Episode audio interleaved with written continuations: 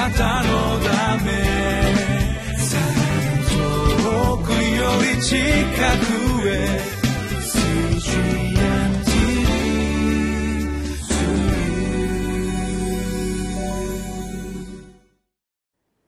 10月15日のリビングライフの時間です。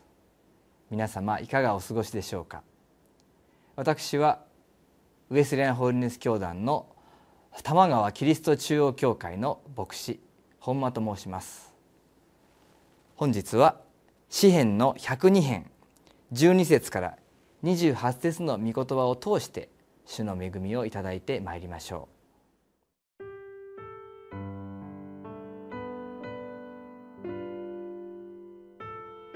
詩編102編12節から28節。かし主よ。あなたはとこしえに御座につき。あなたの皆は世々に及びます。あなたは立ち上がりシオンを憐れんでくださいます。今や慈しみの時です。定めの時が来たからです。誠にあなたのしもべはシオンの石を愛し、シオンの塵を慈しみます。こうして国々は主の皆を恐れ、地のすべての王はあなたの栄光を恐れましょう。なぜなら主はシオンを立て、その栄光のうちに現れ、窮した者の祈りを顧み、彼らの祈りをないがしろにされなかったからです。次のことが後の時代のために書き記され、新しく作られる民が主を賛美しますように。主はその聖なる糸高きところから見下ろし、天から地の上に目を注がれました。囚われ人のうめきを聞き、死に定められたものを解き放つために人々が主の名をシオンで語りエルサレムで主を賛美するためにまた国々の民や王国が共に集められる時主に仕えるために主は私の力を道の途中で弱くされ私の日数を短くされました。私は申しました。我が神よ、私の日の半ばに私を取り去らないでください。あなたの年は世々に至ります。あなたは遥か以前に地のもといを据えられました。天もあなたの御手の技です。これらのものは滅びるでしょう。しかし、あなたは流らえられます。すべてのものは衣のようにすり切れます。あなたが着物のように取り替えられると、それらは変わってしまいます。しかし、あなたは変わることがなく、あなたの年は尽きることがありません。あなたのしもべらの子孫は住み着き、彼らの末はあなたの前に固く立てられましょう今日の最初に出てくる12節には「しかし」という単語から始まっています。聖書の中で「しかし」特にこの詩篇のような場所ではこの「しかし」という言葉から内容が大きく転換していく。自分自身の置かれている状況は非常に辛く苦しい。まずそのことを神様に訴えて私はこのように辛い状況にいるんですとそのように言いながらもその後の「しかし」と言ったところから大きくトーンが変わっていくのであります。今日の12節には「しかし主よあなたは常しえに御座につきあなたの皆は世々に及びます」と自分自身が青菜のようにしおれていくそのような苦しみの中にありますと祈っているうちに彼の目は神様に向けられていきます。そして助けを力強く祈り求めるようになるのです。13節。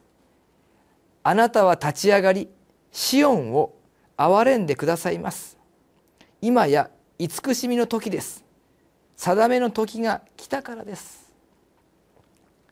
シオンを憐れんでください。シオンというのはエルサレムを中心とするイスラエルの人々が一番大事にしている地域を表している表現です。イスラエル王国正確に言いますならば南ユダ王国でありましょうけれどもバビロニア帝国によって滅ぼされ彼らは国を失いそしてそこで自由に礼拝をするということさえできなくなってしまった状況に置かれました。しかしそのシオンの地域を神様が憐れんでもう一回復興してくださるようにと。彼らが国を失ったのは自分たちが何百年も神様に背き続けたその結果でありました。そのことを甘んじて受け入れています。しかし神様憐れんでもう一度シオンを立て直すために立ち上がってください。そのように祈っているのであります。神様確かに私が愚かでした。私が間違っていました。私が罪を犯しました。しかし神様憐れんで私がもう一度あなたの力によって立ち上がることができるよ。うにそのようにこの今日も祈ることが許されているのです。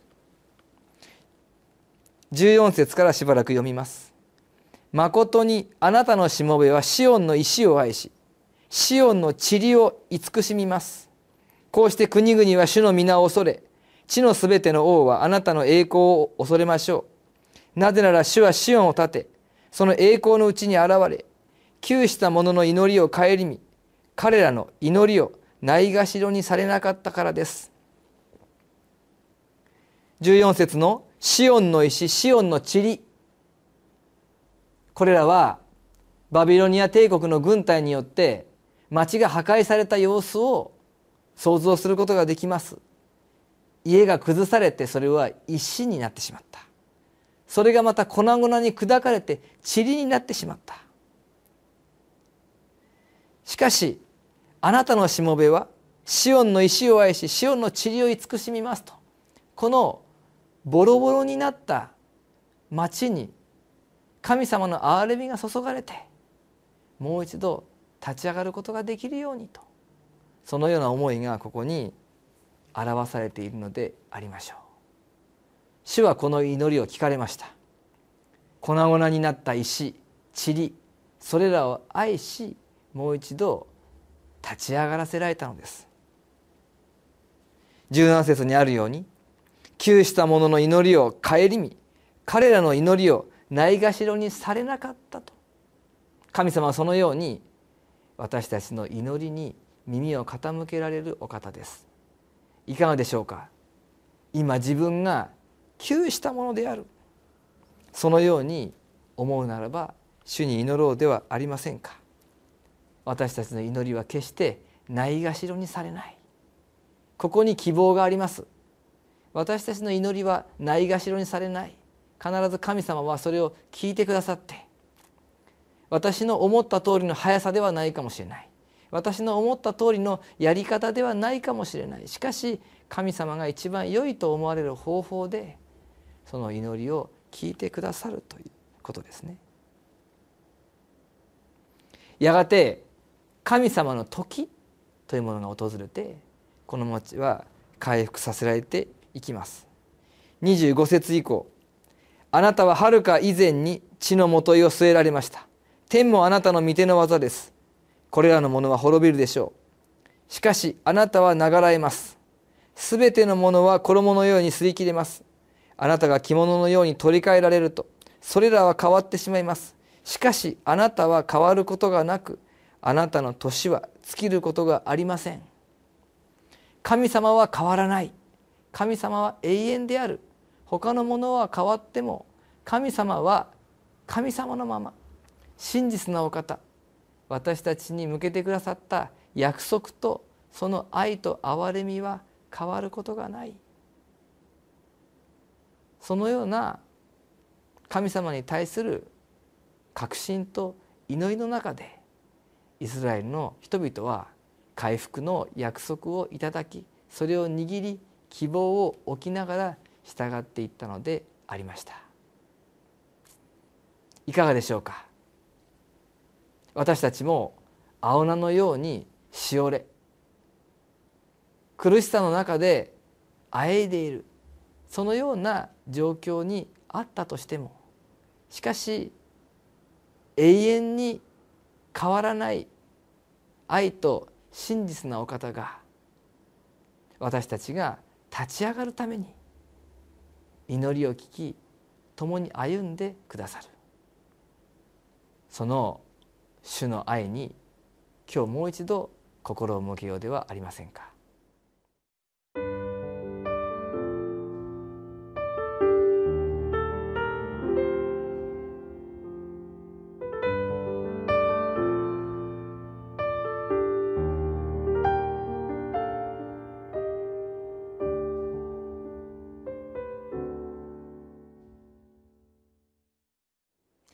今月のこのリビングライフの94ページにこのような文章が載せられています。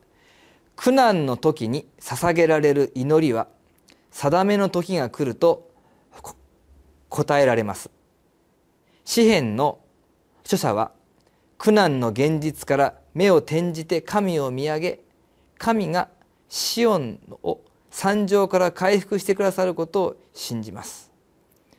定めの時が来れば廃墟となったエルサレムの塵までも神が慈しんで回復してくださるでしょう。そのように私たちが苦難の中で捧げる祈り主が必ず耳を傾けていてく。ださることそれが私たちの今日生きる希望であります。今日の祈りを祈ります。主が私の人生に定められた苦難の期限が終わるまで私を覚え顧みてくださる主だけに信頼できるようにしてください。苦難が続いて霊肉ともに疲れ果てていますが苦しみの意味と人生の果てを教えてくださり永遠なる主だけを慕い求めて歩めるように助けてください。イエス・キリストの皆によってお祈りします。アーメン。あなたのため遠くより近く és. Se